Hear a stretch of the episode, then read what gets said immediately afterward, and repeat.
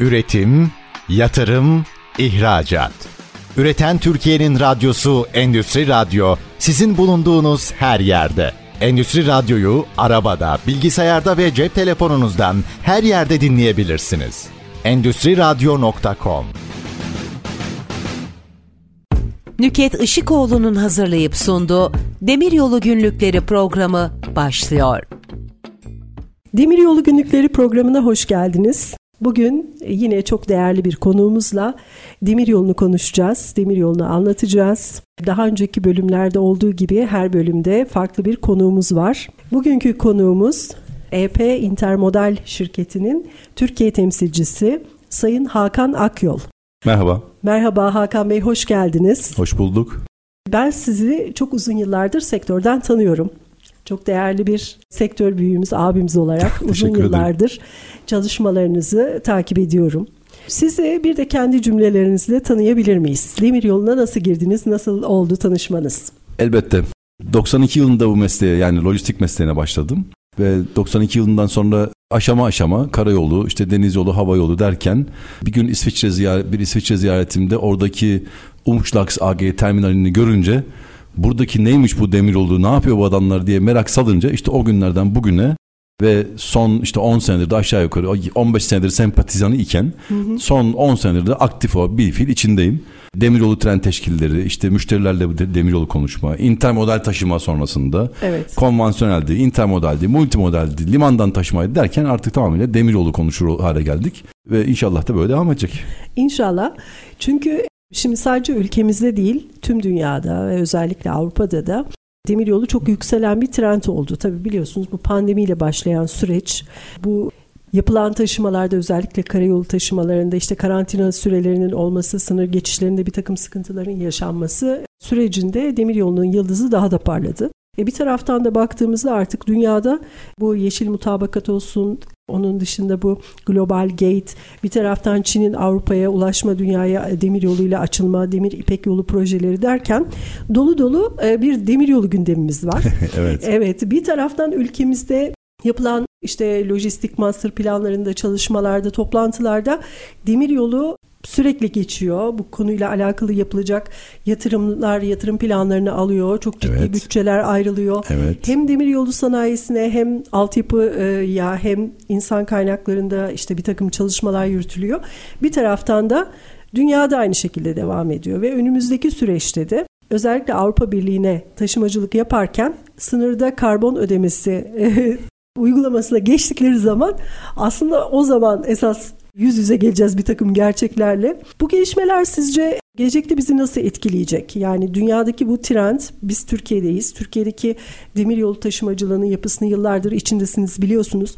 Bunu nasıl değerlendiriyorsunuz? Bir kere biz uluslararası nakliyeciler demiryolunu çok fazla kullanmaz idik. Hı hı. Demiryolu hep hep aklımızın böyle en sonunda olurdu. Hep böyle deniz yolu öncelikli. İşte olmadı hani özellikle demiryolunda taşınabilen büyük miktardaki yükler için kastırarak söylüyorum bunu.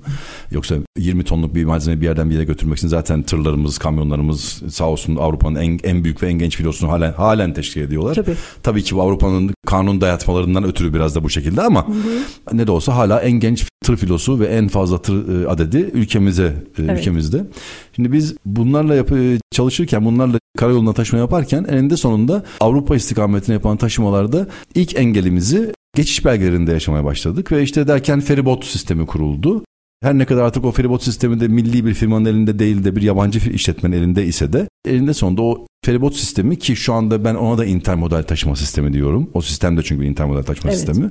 Sonuçta modların birbirine aktarılmasından oluşuyor.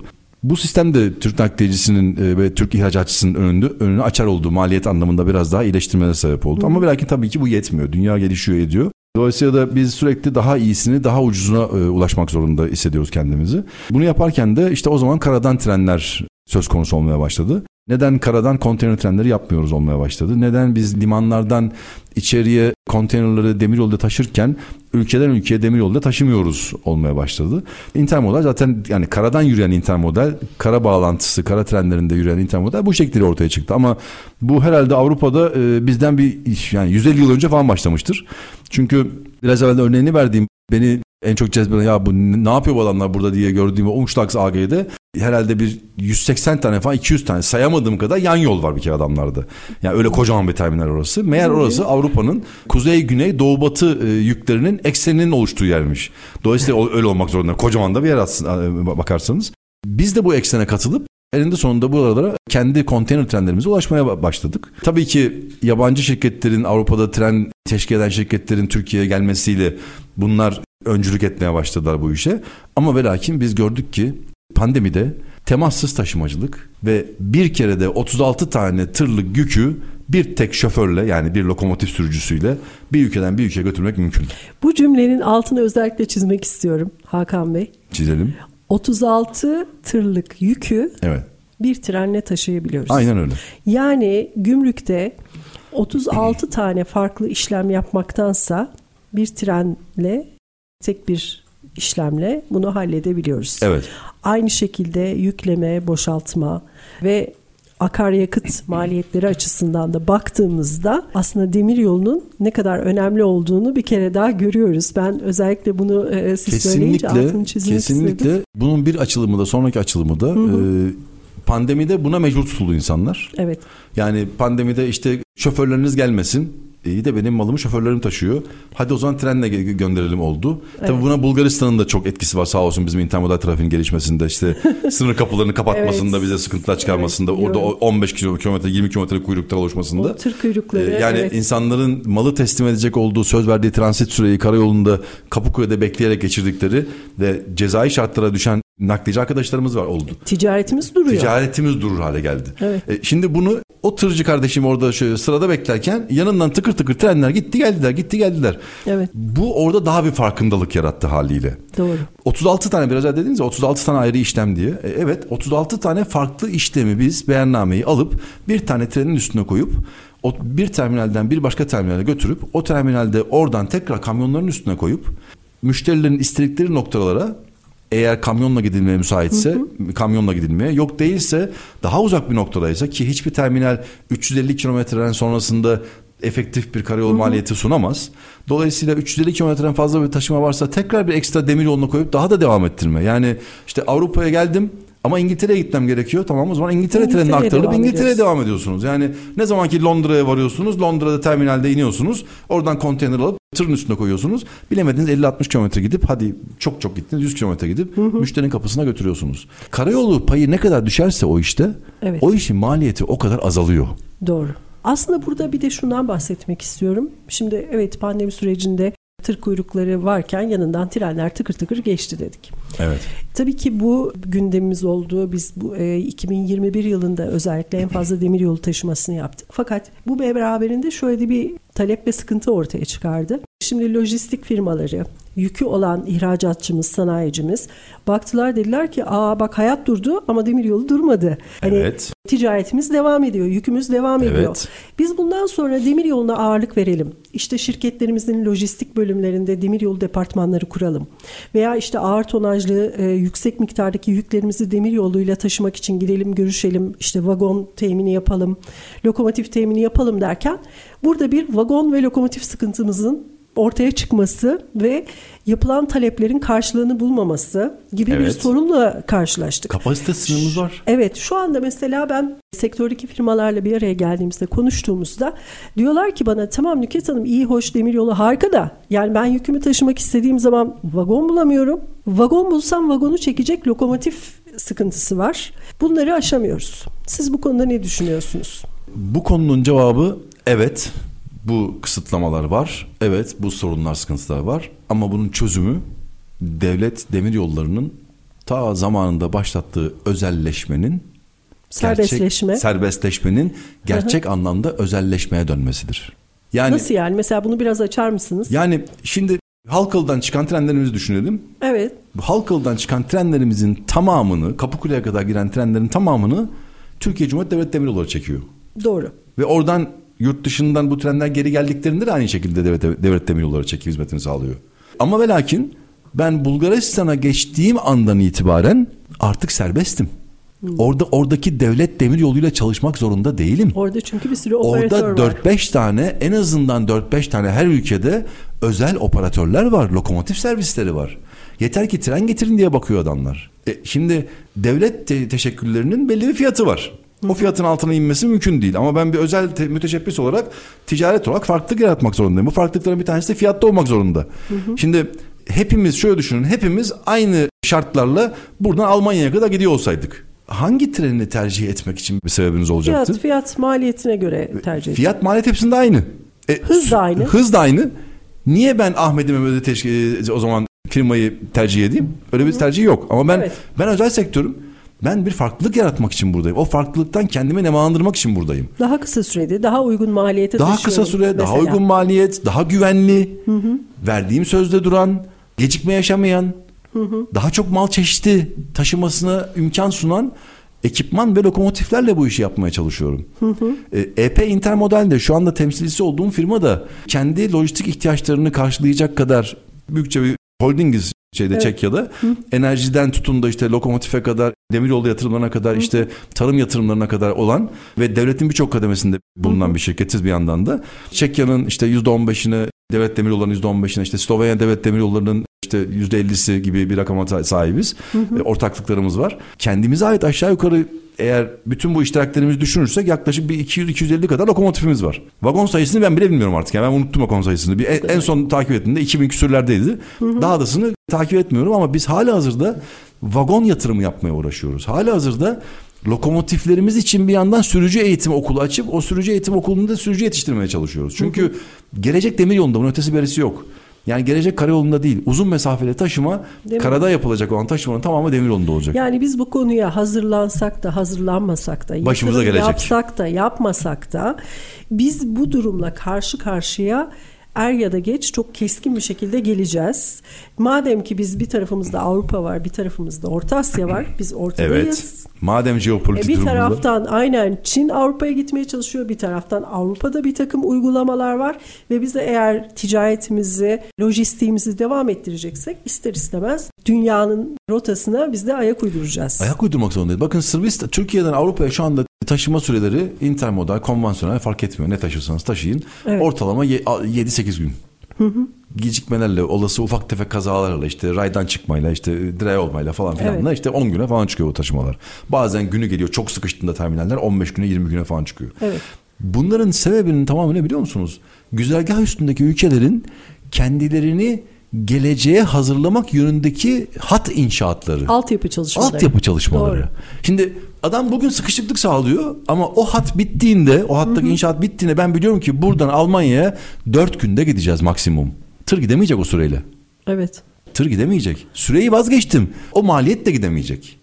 O maliyeti bile yoldaki biraz daha söylediğiniz karbondioksit ayak izi ve vergilerinden ötürü zaten kendisinden fazlasıyla tahsil edecekler. Mecbur kalacak. Mecbur Ee, yolları Bizim buna dönmeye. gelmemiz lazım. Artık bakın biz 19 ben ilk mizan planı lafını duyduğumda galiba 97 senesiydi. Nedir bu diye açıp merak ettim. Baktığımda bir gördüm ki aa ne güzel dedim. Her büyük şehrin şehrimizin bir girişine bir çıkışına demiryolu bağlantısı olan lojistik üsler kuracağız. Makro taşımalar buraya kadar gelecek. Mikro dağıtımlar buradan yapılacak. Karayoluyla kapı teslimler yapılacak. Aynen öyle. Ve biz büyük illerimizi demiryoluyla bağlamış olacağız bu arada. Evet. Şimdi bunu bunu okuyunca ya dedim ge- gelecek demir yolunda. Ve bu hakikaten çok müthiş bir şey. Şehir içinde tır yok ya. Şehir içinde kamyon yok. Ne güzel. Şehir içinde tra- ben İstanbul olarak söylüyorum bunu. Tabii. Şehir içinde trafik olmayacak diyorum. E, bugün geldiğim noktaya bakıyorum. Ya bir arpa boyu yol gitmedik. Çünkü şu anda daha lojistik merkezlerin oluşturulmasına ait bu yönetmelikler falan henüz taslak halinde çıkmış da değil. Aslında şöyle yapalım. İsterseniz burada bir soluklanalım. Olur. Böyle kısa bir reklam arasına girelim. Tamam. Çünkü e, bizim sektörün e, Sizin de para kazanmanız lazım. konuları konuşmakla bitmiyor. Şimdi bir reklam arasına giriyoruz. Reklamlardan sonra kaldığımız yerden devam ediyoruz. Üretim, yatırım, ihracat. Üreten Türkiye'nin radyosu Endüstri Radyo sizin bulunduğunuz her yerde. Endüstri Radyo'yu arabada, bilgisayarda ve cep telefonunuzdan her yerde dinleyebilirsiniz. Endüstri Radyo.com Demiryolu Günlükleri programımıza kaldığımız yerden devam ediyoruz. Konuğumuz EP Intermodal Türkiye temsilcisi Sayın Hakan Akyol. Şimdi Hakan Bey en son şurada kaldık. Dedik ki bir demir yolu geliyor. Evet. Tren geliyor. Evet. Bizim bu treni kaçırmamamız lazım ve buna hazır olmamız lazım. Fakat şimdi bir taraftan da bakıyoruz önümüzde çok az bir zaman kaldı ve bizim lokomotif filomuz, vagon filomuz, Evet. altyapımız Evet. bunlar ha deyince bugünden yarına yapılabilecek şeyler değil. Değil. Mesela örneğin bir bugün karar versek bir lokomotif sipariş etsek Avrupa tarafında 2-3 sene sonraya sipariş kabul ediyorlar. Onun yapılması da bir o kadar sürüyor. Evet. Çok uzun bir yani yıllardan bahsediyoruz. Doğru. Diğer tarafta Çin'e dönsek Çin de bu işe girdi. Baktı e, yoğun bir demir yolu şey var. O da artık lokomotif üretimleri konusunda Tabii, çok tabii, tabii. iddialı. Hatta TSI standartına uygun, Avrupa standartlarına uygun lokomotifler üretmeye Evet. başladı. Orada teslim süreleri birazcık daha kısa. Ondan sonra onlar da bir takım çalışmalar yapıyorlar. Ama buna bütçe ayırmak bunlar çok büyük bütçeler. Tabii. E, siparişleri vermek, planlamaları yapmak, bu araçları, ekipmanları kullanacak personeli e, temin etmek, yetiştirmek. Yani bu açıdan düşündüğümüz zaman çok ciddi bir iş var önümüzde yapılacak. Kesinlikle. Hazır olmalıyız. Nasıl hazır olmalıyız? Ne diyorsunuz? Ee, Biraz Tabii bu, şey bir soru bu, oldu bu, ama. Bu, e, bu, bu hakikaten çok geniş kapsamlı bir soru oldu ama hazır olmak konusunda evet. Şu anda biz eğer özelleşmemiş bir devlet demiryolundan bahsediyorsak ki öyleyiz. Türkiye Cumhuriyeti Devlet Demiryollarından bahsediyoruz. Yani serbestleşme kanunu çıktı. Serbestleşti fakat ama- fiiliyatta aslında serbestleşmedi. Aynen devam ediyor. Ya aynen devam ediyoruz. Yani Evet. Biz cevizin dış kabuğundan iç kabuğuna geçmiş olduk sadece. Aha, Başka bir evet. şey değil. Daha cevize ulaşamadık işin doğrusu. Şimdi burada tabii personelinden tutun da işte ekipmanına varıncaya kadar işte e, vagon üretici, arkadaşlarımız var. Hepsi şu anda full kapasite çalışıyorlar. Tamamıyla ihracata yönelik çalışıyorlar. Evet. Dış piyasaya Ee, çalışıyorlar. Evet 2026'ya kadar 2028'lere kadar dolu olduklarını falan duyuyoruz. Doğru. İnşallah bu yurt dışında sipariş edilen e, vagonların bir kısmı da Türkiye ülkemizde çalışıyor olacaktır. Çünkü bir yandan da taşıma sürede değirmen dönmesi çok zordur. Yani biz bir yandan o vagon elimizdeki vagon filosunu yenilemediğimiz sürece ki e, işte o yeni çıkan yeni dediğim şurada 5-10 sene olduğunda onlara da çıkalı o mavi turkuaz renkli vagonlarımız Evet. e, platformlardaki onlara ben mavi işler diyorum çok hoşuma gidiyor vagonlar ama ya onların da yenilenme zamanları gelmeye başladı yavaş Evet. yavaş. Sonuçta kullanılıyor bu vagonlar. Tabii. Bir yandan bunları yapmak, bunları planlamak ve bunlara uygun yük üretmek derdindeysek eğer yük konusunda bir sıkıntımız yok. Gerçekten yok. Yükümüz yük konusu, var. Yük konusunda olabildiğince fazla yükümüz var. Hatta demir yoluna gelmeye cesaret edemeyen o kadar çok yükümüz, yükümüz var ki.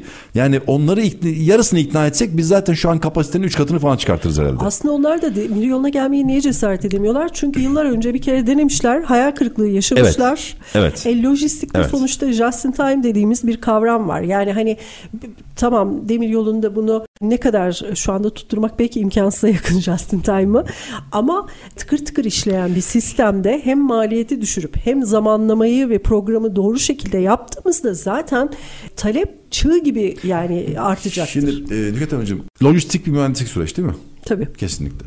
Peki bu lojistiğin servis sağlayanları ne kadar çok makine olursa, ne kadar çok bu makineler otomasyon sistemlerine bağlı birbirleri entegre çalışıyor iseler, o kadar biraz evvel de söylediğiniz just in time dediğimiz yani planlanan zamanda planlanan yerde bulunma oranları artacak demektir. Efektif bir şekilde, Kesinlikle. verimli. Şimdi yollardaki güzergah Avrupa istikametine güzergah ülkelerinin tamir tamir işte altyapı yapıları, yapılanmaları bunları gösteriyor. Evet. Adamlar bütün hatlarını elektrifikasyona çevirdiler. Hiç dizel hatları yok neredeyse artık. Sıfır karbon salımı. Sıfır karbon salınımına geliyorlar. Bunun getireceği avantajlarına faydalanacaklar. Yatırımlarını buradan geri kazanacaklar. Buradan ekstra maddi destekler kazanacaklar. Hatta şöyle yapacaklar. Yeni nesil lokomotiflerde rejenerasyon sistemiyle harcadığı elektriğin %35'ini e, %30-35 aralığında bir kısmını hatta geri besliyor evet. ve arkadan gelen tren bu enerjiden faydalanıyor. Evet, evet. Düşünün ki bir, kendi kendini besleyen bir sistemden bahsediyor hale geleceğiz. Böyle bir sistem varken hala hazırda elimizde biz ülkemizdeki hatlarımızın elektrifikasyonunu bitirmek zorundayız ya. Bunun başka şansı açıklaması yok artık. Bu arada bir şey söylemek istiyorum. Buyurun. Çok güzel anlatıyorsunuz ama tam yeri geldiği için. Şimdi bizim de ülkemizde demiryolu altyapısına çok ciddi yatırımlar yapılıyor. E- Evet. Bununla ilgili bütçeler ayrılıyor ve şu anda bizim demiryolu hatlarımızın altyapısının neredeyse %50'si elektrikli sisteme döndü. Evet. Fakat çok güzel İnşallah yüzde yüzü de olacak. O hatları mal, Fakat, mal taşıyor muyuz? Elektrikli lokomotif sayımız şu anda filomuzun yani yanlış bir rakam vermek istemiyorum ama çok azını oluşturuyor. Yani evet. yarın öbür gün biz o zaman bu elektrikli hatlarda şimdi lokomotif sipariş süreleri çok uzun ya hatlarımız bu şekilde giderse yakında %50'den çok daha %80'i %90'ı belki %100'e çıkacak. Fakat elektrikli hatlarda o zaman bizim lokomotifimiz elektrikli olarak yok. Dizel lokomotif mi çalıştıracağız? Ee, tabii ki bu çok absürt bir şey olurdu. Yani, yani ama şu anda şu anda ona doğru gidiyoruz gibi görünüyor. Önlemimizi almazsak, almazsak evet. bu iş ona dönecek. Evet, yani elektrikli doğru. hatta dizel doğru. lokomotif çalışacak. Aynen öyle. Ama inşallah Türomsaş yolcu setlerinden vazgeçecek de bir günde gerçekten e, yük lokomotif üretmeye başlayacak diye düşünüyorum. Bir gün inşallah biz gerçekten ülkenin kalkın, ekonomisine, kalkınmasına, evet. ekonomisine direkt, nicht endirekt, endirekt olmayan ama direkt olarak katkı sağlayacak sistemlere yatırım yapmayı tercih eder hale geleceğiz inşallah. Bu sadece ekonomiye değil, dolaylı olarak insan hayatının kalitesine, trafik kazalarına, temiz havaya, petrolde dışa bağımlılığa, çok şey bunların hepsine fayda edecek Dikkat bir şey. Şöyle bir şey düşünsenize. İstanbul'dan bir tren kalkıyor. Hı hı. Treylerleri yüklemiş üstüne Adana'ya gidiyor. Evet. Bir kere de 36 tane treyleri yüklemiş. Hatta belki de o zaman şu anda Avrupa'da yapılıyor artık bunlar. Hı hı. 700 metrelik trenler. Evet. Yani 36'nın %50'si 18, 18 daha koyun üstüne. Hı hı. 52 tanelik bir tren düşünün. 52 tane treyler bir kere de ta Adana'ya kadar, ta Gaziantep'e kadar gidebiliyor. Evet. Oradan da geri dönüyor. Düşünebiliyor musunuz? Her gün böyle bir tren kalktığını, karşılıklı sabah akşam böyle trenler kalktığını düşünün o hatlarda. Hı hı. Karşılıklı 50 oradan 50 oradan 100 100 treyler. 100 tane kamyon asfalt kullanmıyor olacak. Evet. Trafik Uzun çıkmayacak. Mesafede mesafede yakıt harcamayacak. Çevreyi kirletmeyecek. Çevreyi Tehlike kirletmeyecek. Yok. Aynen öyle ve indiği yerde kapı teslimlerini Heh. yapacak tamam. ve tekrar Şimdi geri böyle dönecek. ben bunu böyle söyleyince böyle anlatınca arkadaşlar şey. Ya olur mu şöyle diyorlar. Sen diyorlar bu kadar şoförü ekmeğinden edeceksin. Ya diyorum ne alaka? O treyler Antep'e indiğinde, o treyler İstanbul'a indiğinde yahut da o treylerlerin İstanbul, Adana, Antep içlerinde hareket etmesi için yine çekicilere ihtiyacımız var. Ya sonuçta yine herkesin kapısına ihtiyacımız e, demir yolu döşeyecek bir durum Heh, yok yani. Öyle bir şey de yok yani sonuçta. Lojistik merkezine kadar gelip gidecek bunlar. Karayolu olmadan zaten demir yolu, demir deniz yolu olmadan yani bunlar aslında hepsi birbirini tamamlayan. Kesinlikle. Ve Kesinlikle. dünyanın da artık kombine taşımacılık, intermodal taşımacılık, multimodal taşımacılık olarak her taşımacılığın avantajlı yönlerini. O sırada benim işime karayolu mu yarıyor? Tamam ben karayoluyla taşırım. Demir artı kara mı ya da deniz artı demir artı karayolu mu? Ve hatta siz benden daha iyi bilirsiniz. Özellikle Avrupa parkurunda çok çalışıyorsunuz. Önümüzdeki süreçte Avrupa Birliği karayolundan kombine taşımacılığa, demir yoluna aktarılan veya işte orada nehirlerin e, debileri iç su yolu taşımacılığına da uygun. Evet. Bu yüklere teşvik verecek. Yani zaten yapan yıl, firmalara. Yıllar evvel başladılar buna. Marco Polo teşvikleriyle buna evet. başladılar. Şu anda bu teşvikler hala hazırda çalışıyor mu ki evet. çalışıyor olduğuna eminim. Çalışıyor, Çalışıyordur mutlaka. da destekleniyor. Ha, yani ama bizde daha yeni yeni nakliyeciye teşvik konuşulmaya başlandı. Evet. Bize daha yeni yeni işte ihracatçı teşvikten ziyade ihracatçı malını doğru maliyete götürebilsin de zamanında götürebilsin diye nakliyeciye yatırım yapılması gerektiği daha yeni yeni farkına varıldı. Bence yükün sahibi de teşvik edilmeli. Tabii Neden? Ki. Çünkü ben o sırada bir lojistik operasyon eğer malımı Avrupa'ya veya işte Orta Asya'ya veya yurt içinde dağıtımını yapacaksam bu kadar büyük ölçekli malın hareket etmesiyle alakalı çevreye mali olarak ve diğer e, faydalı etkiler olarak en yararlı sistemi tercih etmem için belki ben de teşvik edilmeliyim. Böyle bir aslında mekanizma oluşturulmalı. Çünkü mesela Avrupa'da, dünyada ben bu konuyla alakalı hani yoğun araştırmalar yapıyorum. Hani bir taraftan da akademik olarak bu konuda bir çalışmam olacak önümüzdeki süreçte. Bakıyorum evet gerçekten teşvik ediyor seni. Yani diyor ki ben seni işte vergiden muaf tutarım, işte e, bir takım geçiş ücretlerini almam. Hatta Hakan Bey bu bizim son yayınlanan kombine taşımacılık yönetmeliğinin teşvikler kısmında da aslında bir, birkaç tane benzer madde koymuşlar. Ama tabii o daha çok lojistikçilere yönelik ve parayı kazandıktan sonra ilk yaparken değil kazandıktan sonra vergi verme aşamasında bir takım avantajlar ama olsun gene de çok iyi. Gene de en azından hani hiç ha, çoktan iyidir dedirtmişler. Iyi. Ama e, ama bir yandan düşünürseniz Demiroğlu'nda intermodal taşımaya yatırım yapacak olan şirketlerin hakikaten ciddi bir yatırım teşviğine ihtiyacı var. Ben bir yandan da Hakan Akyol olarak da bu vatanın bir evladı olarak da lojistikte intermodal taşımanın özellikle intermodal taşımanın sadece konteynerlarla yahut da 45'lik ünitelerle ya da 40'lık ünitelerle 20'lik ünitelerle yapılmasından yana değilim. Hı hı.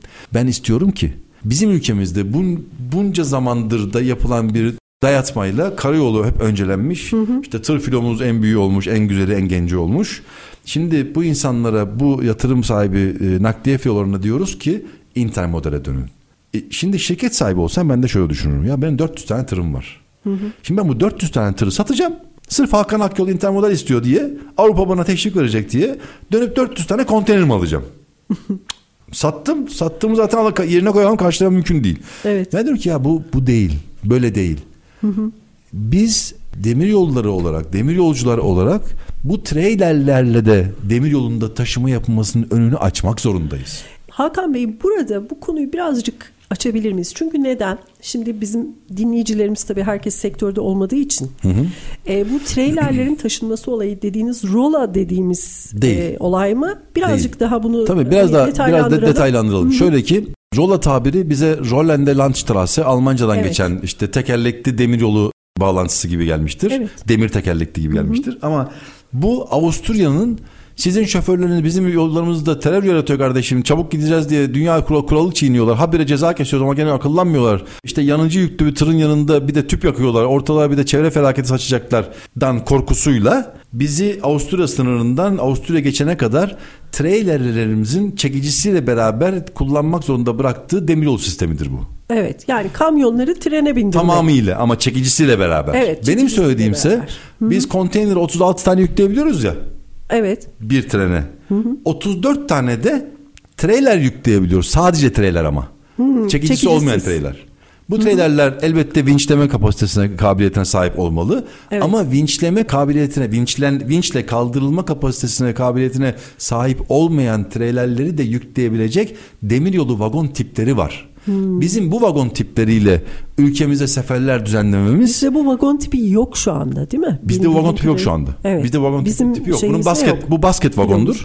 Basket vagon bildiğiniz sepet e, şeklinde. sepeti vardır üstünde. Evet. Zaten basket de oradan gelir. Sepeti vardır. Sepeti kaldırır yere koyarsınız. Trailer üzerine çıkar. Yani bildiğiniz tır üzerine sürersiniz. Aha. Sonra kafasını çekersiniz, çekici alırsınız. O baskete o traileri sabitlersiniz o tepsiye. O tepsiyi kaldırır trenin üstüne koyarsınız. Hmm. Böylelikle trailer'i kendisini vinçle kaldırmadığınız için böyle bir P400 standardı, P70 standardı bilmem ne standardına sahip pahalı trailer yatırımları yeniden yapmak da gerekmez. Ha, evet yani bu, bu önemli olduğunda, bir detay. Bakın bu olduğunda bizim Türkiye'deki iç nakliye kamyonlarımız işte tırtıllarımız, yok işte kırk ayaklarımız, yok efendim işte sekiz tekerlekli normal bildiğimiz kamyonlarımız bile trene bilir hale gelecekler o zaman. Evet.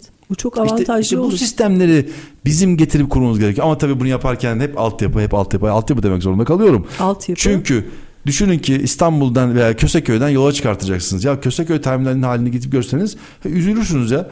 bunu sen ben için söylemiyorum. Bir başka hani dışarıdan biri gelip görse hakikaten üzülür. Ya lojistik merkezi burası mı diye. Ne bileyim Yüreğine gidip oradaki istasyonu terbiye etmeniz lazım. Altyapıyı buna göre hazırlamanız lazım. Şimdi bir tren seferinin tren geldikten sonra boşaldıktan sonra 3 gün boyunca eli böğründe kamyon beklememesi lazım. Bu Hı-hı. tren seferinin geldiği gibi boşaltılıp üzerine yerde hazır olan yüklerin üzerine konulup hemen yola çıkartılması lazım ki efektif çalıştırılabilsin Tabii. bu trenler. E, bu trenlerin efektif çalıştırılması bunun için bir kere bir park sahası lazım arkasında. O evet. trailerlerin çekicileri manevra edeceği bekleyebileceği yerler lazım. Evet. Sonrasında bunu sağladığınızı varsayalım ki en basiti bu. Demiryolu hattının çok ciddi şekilde bu trailer trenlerinin her daim kullanımına açık olması lazım. Hı hı. Şimdi biz yüksek hızlı tren hatlarımız üzerinden yük işletmeciliği yapmak için uğraşırken acaba şunu mu diyeceğiz? Ya bir dakika Ankara Konya Ekspresi, İstanbul Ekspresi siz bir hele bir bekleyin yolcu taşıyanlar biz önce yükleri geçirelim mi diyeceğiz? Böyle bir şey mümkün değil. Demiryolunun ruhuna zaten böyle bir şey yok. Çünkü demiryolun zaten öncelenen yolcu hayatıdır. Tabii her zaman her seferinde. trenleri e, Şimdi e, geçiş. bu böyle olduğunda bize sadece e, demir yolculara çok kısa bir süre kalıyor arada kullanmak evet. üzere yük demir yolcularına. Doğru. E, ama ya biz niye bu çift hatlı yollarımızı yaparken yanlarına birer tane de yük hattı yapmıyoruz? Niye bu çift hatları yapmak için bozduğumuz yük hatlarını yerinde bırakıp da yanına yeniden çift hatlı yol yapmadık? Keşke bunu böyle yapaydık da hiç olmazsa hem yük hattımız hem yüksek hızlı tren hattımız aynı anda olmuş oluvereydi. Doğru. Şimdi Yine kısa bir araya gidelim. Evet. Biraz hüzünlendim şu an. Birazcık moralimizi yükseltip 3. bölümümüzde kaldığımız yerden devam edelim. Tamam. Sayın dinleyicilerimiz şimdi gene kısa bir araya giriyoruz. Birazdan tekrar birlikte olacağız. Üretim, yatırım, ihracat. Üreten Türkiye'nin radyosu Endüstri Radyo sizin bulunduğunuz her yerde. Endüstri Radyo'yu arabada, bilgisayarda ve cep telefonunuzdan her yerde dinleyebilirsiniz. Endüstri Radyo.com Demiryolu Günlükleri programımız kaldığımız yerden devam ediyor. Konuğumuz Hakan Akyol, EP Intermodal Türkiye temsilcisi. Şimdi Hakan Bey evet az önceki Buyurun. bölümlerde de konuştuk. Hatta birazcık böyle modum düşmüştü. Şimdi üçüncü e, bölüme girdik ve enerjik, heyecanlı bir şekilde devam etmek istiyorum. Çünkü daha size sormak istediğim sorular var. Artık son çeyrekteyiz. Nükhet Hanım enerjiniz düşmesin. Gelecek, Süremizi- gelecek hep demir yolunda. Bunun çaresi yok. Ben bunu biliyorum. He, yani. yıllardır, yıllardır bunu biliyorum. Buna yürekten inanıyorum. İnşallah göreceğiz o günleri. İnşallah. Ben inanıyorum inanıyorum diye sürekli tekrarlıyorum ama şu anda gerçekten yapılacak planlarda, yatırımlarda bir farkındalık oluşturmada. Aslında benim bu program için ilk yola çıkmam da öyle başladı zaten. Şöyle düşündüm. Hani bu idealist köy öğretmenleri olur ya. Ben her yerde vazifeye giderim, yaparım yeter Evet. ki oradaki Evet. öğrencilerden bir tanesi bile oradan okusa, dünyaya ufku açılsa, ilerlese der. Aslında bir noktada ben de öyleyim. Çünkü burada bizi dinleyenler içinde bir kişide bile demiryolu konusuyla alakalı bir farkındalık yaratmak benim için çok değerli. Kesinlikle aynı fikirdeyim. Ee, Kesinlikle. ne kadar çok insanımız bunun önemini kavrarsa hem mali açıdan hem diğer faydaları açısından karar vericiler olabilir, lojistikçiler olabilir, işte öğrenciler olabilir insan kaynağı konusunda, işte sanayicilerimiz olabilir. Onların kafasında böyle bir ışık yakmak, bir harekete geçirmek istiyoruz. Amacımız bu. Yoksa ülkemiz için yani biz de bu ülkenin hani bir evladı olarak Kesinlikle. ülkemiz ne kadar iyi olursa, insanımız ne kadar refah olursa onun mutluluğunu hep birlikte yaşayacağız. Çocuklarımızın geleceği. Aynen öyle. Şimdi ben süreyi verimli kullanalım dedim ama Buyurun. böyle konuyu şey yaptım. Şimdi hocam siz uluslararası taşımaları yapıyorsunuz yıllardır. Evet. Bizim ülkemizin bir doğu batı ekseni var. Hep bu son dönemde bahsettiğimizde işte Çin'den Avrupa'ya, Avrupa'dan Çin'e. Evet. Fakat bir de şöyle bir şey var. Bizim bir de kuzey-güney eksenimiz var. Evet. Yani Türkiye'yi enine olarak yukarıdan aşağıya kesen. Evet. Karadeniz'den Akdeniz'e bağlayan bizim orada iki tarafta da limanlarımız var. İşte Mersin Limanı, İskenderun Limanı, yukarıda Samsun Limanı, işte Zonguldak tarafında Filos Limanımız var. Dolayısıyla bir artı şeklinde yani hem doğu batı, hem batı hem kuzey hem güney tarafından bu hatlarımızı da bağlamak, efektif olarak kullanmak, özellikle demiryolu taşımacılığında, liman bağlantılarında bunu arttırmak çok önemli. Ciddi bir yük potansiyelimiz var. Yani Akdeniz'e ulaştığımızda Afrika, Kuzey Afrika, Akdeniz ülkeleri bizim potansiyelimizi oluşturuyor. Sizce biz bu noktada potansiyeli, bu imkanımızı yeterince kullanabiliyor muyuz? Hayır. Şöyle söyleyeyim. Şimdi biz bir kez CIS'ten yani Kafkas Türkiye Cumhuriyetlerine başlayalım. Kafkas Türkiye Cumhuriyetler ülkemizi kullanarak Kuzey Afrika üzerine ulaşmaya çalışıyorlar. Evet, BTK hattı dediğimiz bir hattımız var. var. BTK hattı eninde sonunda demir yolu. Evet. Yani kapasitesi belli bir hat anlamında söylemeye çalışıyorum Doğru. bunu. Ama ve lakin bu kapasitenin yanında bizim bir de Samsun Mersin bağlantımız var. Evet.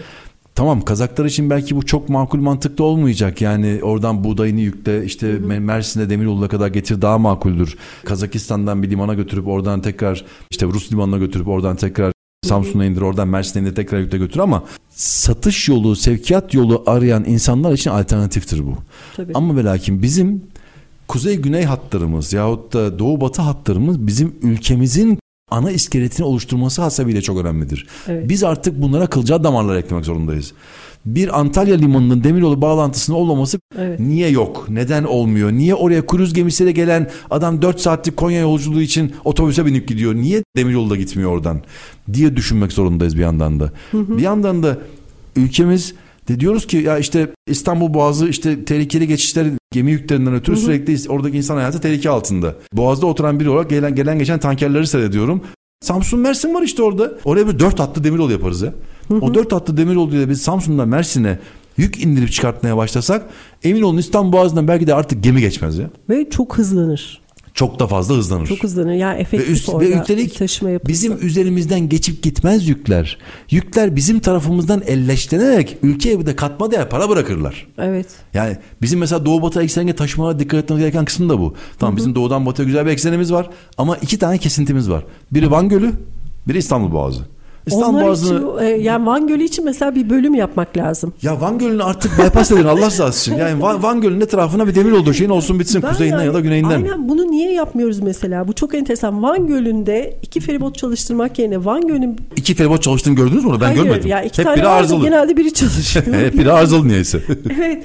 Yani o Van Gölü geçişi demek. Yani karşıya 50 vagon geçiyorsa ben ihracatımı 50 vagon kadar yapıyorum. demek. evet. Ama bu çok üzücü Evet bir şey ama değil mi? kesintisiz bir demiryolu Bazargen'e kadar kesintisiz demiryolu bağladığınızda binlerce vagondan bahsediyor olacaksınız. Evet.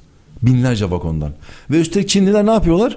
Doğu ekseninden bize doğru gelirken, orta koridoru kullanırken Tacikistan, Özbekistan, Kırgızistan, Kırgızistan, Özbekistan, İran üstünden bize gelmeye çalışıyorlar.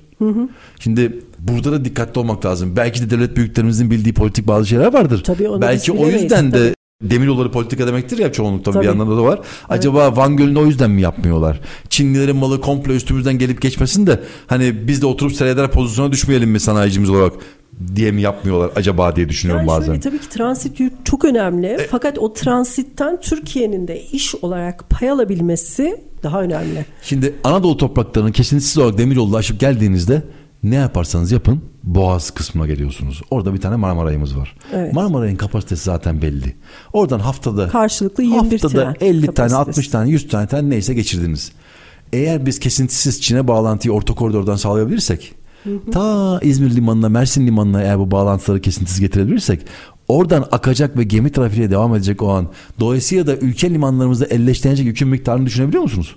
Evet. Ben düşünemiyorum. Limanlarımız- Filyos limanı herhalde 5'e falan katlar kendini. Köstence'ye aktarma yapmak üzere. Evet. Yani Zonguldak limanı zaten kömür limanıdır. Ama orası da orası bile daha fazla konteyner limanı haline gelmeye başlar.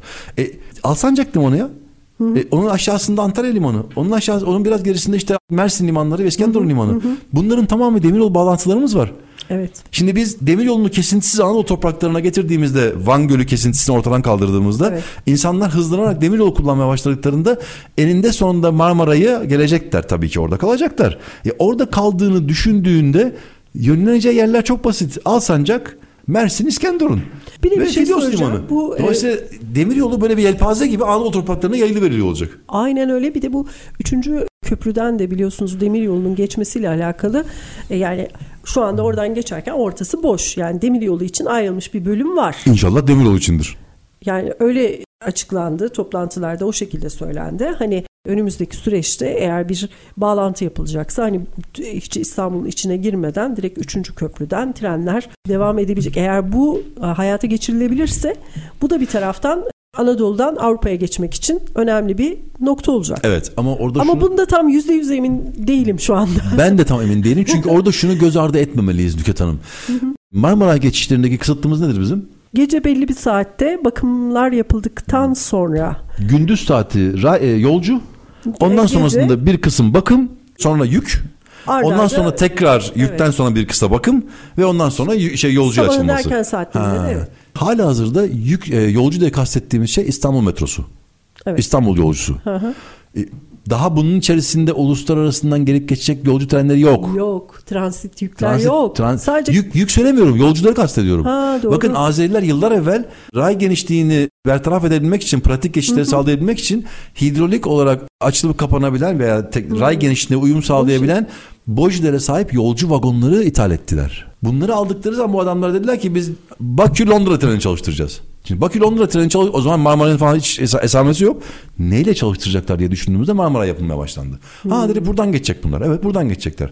Peki buradan değil üçüncü köprüden geçtiklerini varsayalım. Tamam. Üçüncü köprü ve burası ya şimdi Azerbaycan buradan tren geçirir, yolcu treni geçirir. Çin geçirmez mi? o da geçiyor. O da geçirir. E, Kazak geçirmez mi? O da E, geçiyor. İran da geçirir. Biz ne olacağız? Bizim de bizim de uluslararası yolcu trenlerimiz var. Biz de Evet. onları geçireceğiz. E, yük nereden gidecek? Gene yok. Dolayısıyla diyorum ki biz hakikaten bu Marmaray'dan ve e, 3. köprüden yük geçişine uygun ise bile buralar ona emin değiliz daha. Onun planı projesi ona göre yapılacaktır mutlaka. Biz buralara yük geçişini sağ, sağ- vermeyelim ya. Vermeyelim ki Bu yük geçişleri bize kadar gelsinler. Ege kıyısına, Akdeniz kıyısına kadar gelsinler. Karadeniz kıyısına kadar gelsinler. Orada o dalga bir dursun, gemiye aktarılsın ve öyle devam etsin. Ama biz o yüke bir el sürelim. O yükü taşıyan kaba konteynere bir elimizi sürelim. Yoksa biz ellerimizi kavuştururuz. çitin üstüne koyarız. Gelen geçen trenleri seyrederiz. Ee, Ha. evet. E, öyle olmaz. Böyle olmasın. Yani böyle olmasın. Bir de şey tabii ki her zaman ben onu e, söylüyorum gene vurguluyorum. Transit taşımacılık tabii ki önemli ama benim öncelikle kendi sanayicim önemli. Ya- Benim sanayicim önce rahat bir şekilde demir yolunu trenleri kullanılmalı. Ondan sonra transit yükten pay almalıyız. Şimdi- Biz çıkamazken yurt dışına yani Otomotiv yan sanayicimiz. e, Bütün işte Av- Avrupa'nın dev markalarına otomobil yan sanayi, otomobil Evet. parçaları üreten fabrikaların muadilleri Çin'de de var. Şimdi Çinli oradan tangıl tungul haldır olur üstümüzden geçecek. Biz buradan bakacağız. kamyona yükleyeceğiz. Buradaki gitsin. bizim arkadaşımız taş mı yiyecek? olmaz. E, Olmaz. Önce biz- Kamyonla mı gidecek? Maliyet kurtarmaz. Evet. Karbon vergileri bilmemleriyle. Evet. O yüzden o mallar burada bir inmeli. Bu noktadan sonra eşit rekabetçi şartlar altında buradan gitmeliler. Türkiye bir lojistik hap olmalı o zaman. Hatta ben o zaman benim kendi üreticime demir yolcuysam o zaman hala lojistik aktifsem eğer inanın transit yükü 100 lira pahalı yaparım kendi sanayicimi korumak için. Doğru. Ee, O zaman zaten o önlemlerin alınması lazım. Kendi Yani- sanayicimizi, ihracatçımızı korumak için. Evet, onu yapmak Önce can sonra canan değil mi? Yapacak bir şey yok. Kesinlikle öyle. Yani. Önce ülkemiz ve insanımız kazanmalı. Evet. Ondan sonra transit yükü düşünürüz. Aynen öyle. Şimdi tabii ki bakın transit yüklerden bahsediyoruz. Şimdi yüklerden, yük çeşitliliklerinden bahsediyoruz. Bakın demir yolcular bizim sanayicimizin şu anda aklına demir yolu gelmeyen bir ton sanayicimiz var. Var, evet. Yani ben bugüne kadar demir yolunda kimyasalından işte o taş toprağı saymıyorum. Madeni falan ne saymıyorum. Onlar zaten hep bildiğimiz şeyler. Çimentosuydu, işte tahılıydı, ay çekirdeğiydi, bilmem neydi falan bunları saymıyorum. Ya yonca taşıdım ya. Yonca taşıdım. Macaristan'dan ülkemize yonca ithal ettim. Tamam biraz gıcık bir durum ama kuraklık vardı. Yapacak bir şey yok. Oradan yonca, yonca ithal ettim. Saman ithal ettik. Eyvallah ta- taşıdık. Ama ya ben otomobille taşıdım. Bunların tamamını Türkiye demir yolda getirdik. Bitmiş otomobil getirdik ya. Evet. Bitmiş otomobil her trende 276 ile 278 ad- Nereden adet arası getirdiniz? Macaristan, Al- Almanya, Avusturya'dan yüklendi bunlar. Evet. Fransa'dan yüklendi bunlar. Mesela şimdi bizim demir yoluyla yaptığımız taşımalara baktığımızda çok büyük oranda biz işte maden, çimento, kum, Evet. toprak, Kum hele. demir gibi Evet. hani e, yükte ağır, pahada hafif yükler Kesinlikle. taşıyoruz. Peki biz neden katma değerli? Sizin az önce söylediğiniz gibi otomotiv taşımalarımız, mesela işte değerli, kıymetli mal taşımalarımız neden demir yolunda yok şu anda? Neden yok söyleyeyim. Şu anda Avrupa istikametine biraz önce bahsettik. Transit sürelerimiz kurtarmıyor bizim. Biz bir otomobili eğer Koper limanından bu tarafa getirirken maliyetleriyle beraber eğer 6 günde getirebiliyorsanız ya bir zahmet bunu demir yoluyla da 6 günde getirin isteniyor. Ama bu Sırbistan'daki ve diğer ülkelerdeki yapım işlemleri, altyapı çalışmaları bitmeden o transit süreleri olması gerektiği düzgün sa- saat ve tarih zamanlara inmeden bu taşımalara şu an için girmek de çok akıl kârı iş değil. Ama ve lakin gözden de uzak tutmamak gerekiyor. Bunun hazırlığını yapmak gerekiyor. Evet. Bugün için 6 gün olan transit süre şurada 6 ay sonra Haziran ayından itibaren kademeli olarak geri gelecek ve Almanya'ya biz 3 günde konteyner götürebilir duruma geleceğiz. Bu harika bir şey olacak. E şimdi bu böyle olduğunda benim sanayicim niye başka bir şey başka bir alternatif düşünsün ki? Bakın Almanya'ya konteyner götürür 3 günde götürüyor durum olca- olacağız dedim ya. Evet. Bu aynı zamanda trailer için de geçerli. Trailerci karadan 4 günde 5 günden aşağı gidemeyecek. Ama demir yoluyla 3 günde gidebiliyor olacak. O arada şoför de dinlenecek. Şoför yok zaten. Ha şoför yok. Şoför Orada yok. şey Orada bir tane orada çek- orada çekici Aa, karşılayacak, alacak, güzel. götürecek. Doğru Bu da benim basit. aklım gene rolaya gitti. Ya, rola yok. Rola, rola, rola, yok. kurtarmıyor bizi. Trailer'i taşıyoruz. rola kurt, rolanın kurtarma için sebebi önde bir yolcu vagonunun olması ve Evet. çekiciyle beraber yüklendiği için çok fazla sayıda trailer Doğru, yüklenebiliyor boşuna olması. niye çekiciyi Evet. taşıyalım ki? Orada da çekici var. Orada da yani. çekici burada da var çekici sonuçta. Evet. Aynen öyle. Şimdi tabii program süremizin sonuna geldik. Maalesef. Biraz konuyu toparlamak istiyorum. Aslında konuşacağımız çok şeyler var. Fakat toparlamak gerekirse Peki. demiryolu konusunda sizce Türkiye'nin acil atması gereken adımlar nelerdir ve siz bu sektörün geleceğini nasıl görüyorsunuz? Bir kere gelecek demir yolunda. Bunu hiç yatsıyacak bir şeyimiz yok. Doğru personel yetiştirdiğimiz sürece, doğru personeli yetiştirdiğimiz sürece, insan gücünü sağladığımız sürece, yetkin ve etkin insan personeli sağladığımız sürece biz çok efektif şekilde demiryolu kullanırız. Çünkü özel sektörümüz bizim gözü karadır. Yapar yatırımını. Evet. Bunu biliyorum. Bu yapılacak yatırımları çalıştıracak olan eninde sonunda insan gücüdür. Bu doğru insan gücünü doğru yerlerden devşirip doğru alanlarda kullandığımızda çok efektif bir çalışma çıkacaktır ortaya. Evet. Genelde özel Çünkü, sektör hep personel ihtiyacını devlet demir yollarından transfer ederek genelde hani makinist olsun diğer elemanlar olsun yaptı biliyorsunuz siz de yıllarca. E, ama şimdi ne yapsınlar ya başka türlü şu anda ellerinde kaynak yok. Yok. Ama evet. ya artık üniversitelerimiz var. Lojistik evet, üniversitelerimiz var. var. Bu bölümlerimizde insanlara intermodal demiryolu taşımaları gerçekten öğretilebilir. Bir demiryolu dersi bana göre 4 sene boyunca okutulması gereken bir ders. Bence de ben bir sene okutuyorum falan. yani işte çok kısa geçiyoruz. Halbuki geleceğimiz burada yatıyor. Evet. Yani bakın tuğla taşıyabilirsiniz, otomobil taşıyabilirsiniz. Ya ikisinin taşıma farklı şartları aynı değil. Yani. Dolayısıyla hangi şartları nerede nasıl sağlayacağınızı bilmek, ona göre maliyet hesaplarını yapmak bu hakikaten bilinmesi gereken bir husus. Kesinlikle. Bunu bilmiyorsanız e, otomobili de tuğla taşı gibi taşırsınız. Sonra otomobile yazık olur. Ya da tuğlayı pamuklar içerisinde getirirsiniz. Maliyeti yüzünü geçer bir daha taşımazsınız. Evet. Şimdi bunların hepsinin dışında bizim gerçekten özel sektöre bu işi gerçek anlamda serbestleştirip devredene kadar devir edene kadar devletimizin bu konuda çok ciddi, çok çabuk yatırımlarını yapması gerekiyor ki özellikle lojistik köylerinin birbirine bağlanması konusunda ama ve lakin lojistik köylerinin lütfen yerlerini doğru seçsinler. Şu anda zaten bizim ilk başta yapılan bir tecrübelerini yaptı lojistik merkezler var. Onların da bazısında hala bağlantılar e, bildiğim kadarıyla tamamlanmış değil. Aslında bizim lojistik köyümüz neredeyse yok gibi bir şey yani. Yok tabii şu an için yok gibi bir şey. Yani lojistik köylerimiz devlet demiryollarının büyük istasyonları. Aynen öyle. Aktarma merkezi, demiryolu aktarma merkezi. Yani gibi. Ha. Ama Ondan hiç olmazsa özellikle... onların üstüne bir sundurma yapsınlar ya en azından. Hakan Bey çok teşekkür ederim. Çok keyifli bir sohbet oldu. Estağfurullah ben ee, teşekkür bizi ederim. Bizi kırmadınız buraya geldiniz. ST Endüstri. Radyo'da Demiryolu Günlükleri programında çok keyifli bir demiryolu sohbeti yaptık. Programımız önümüzdeki günlerde de gündem konularımızla, değerli sektör uzmanları konuklarımızla devam edecek. Bizi dinlediğiniz için çok teşekkür ederiz. Haftaya aynı gün ve aynı saatte görüşmek üzere. Hoşçakalın.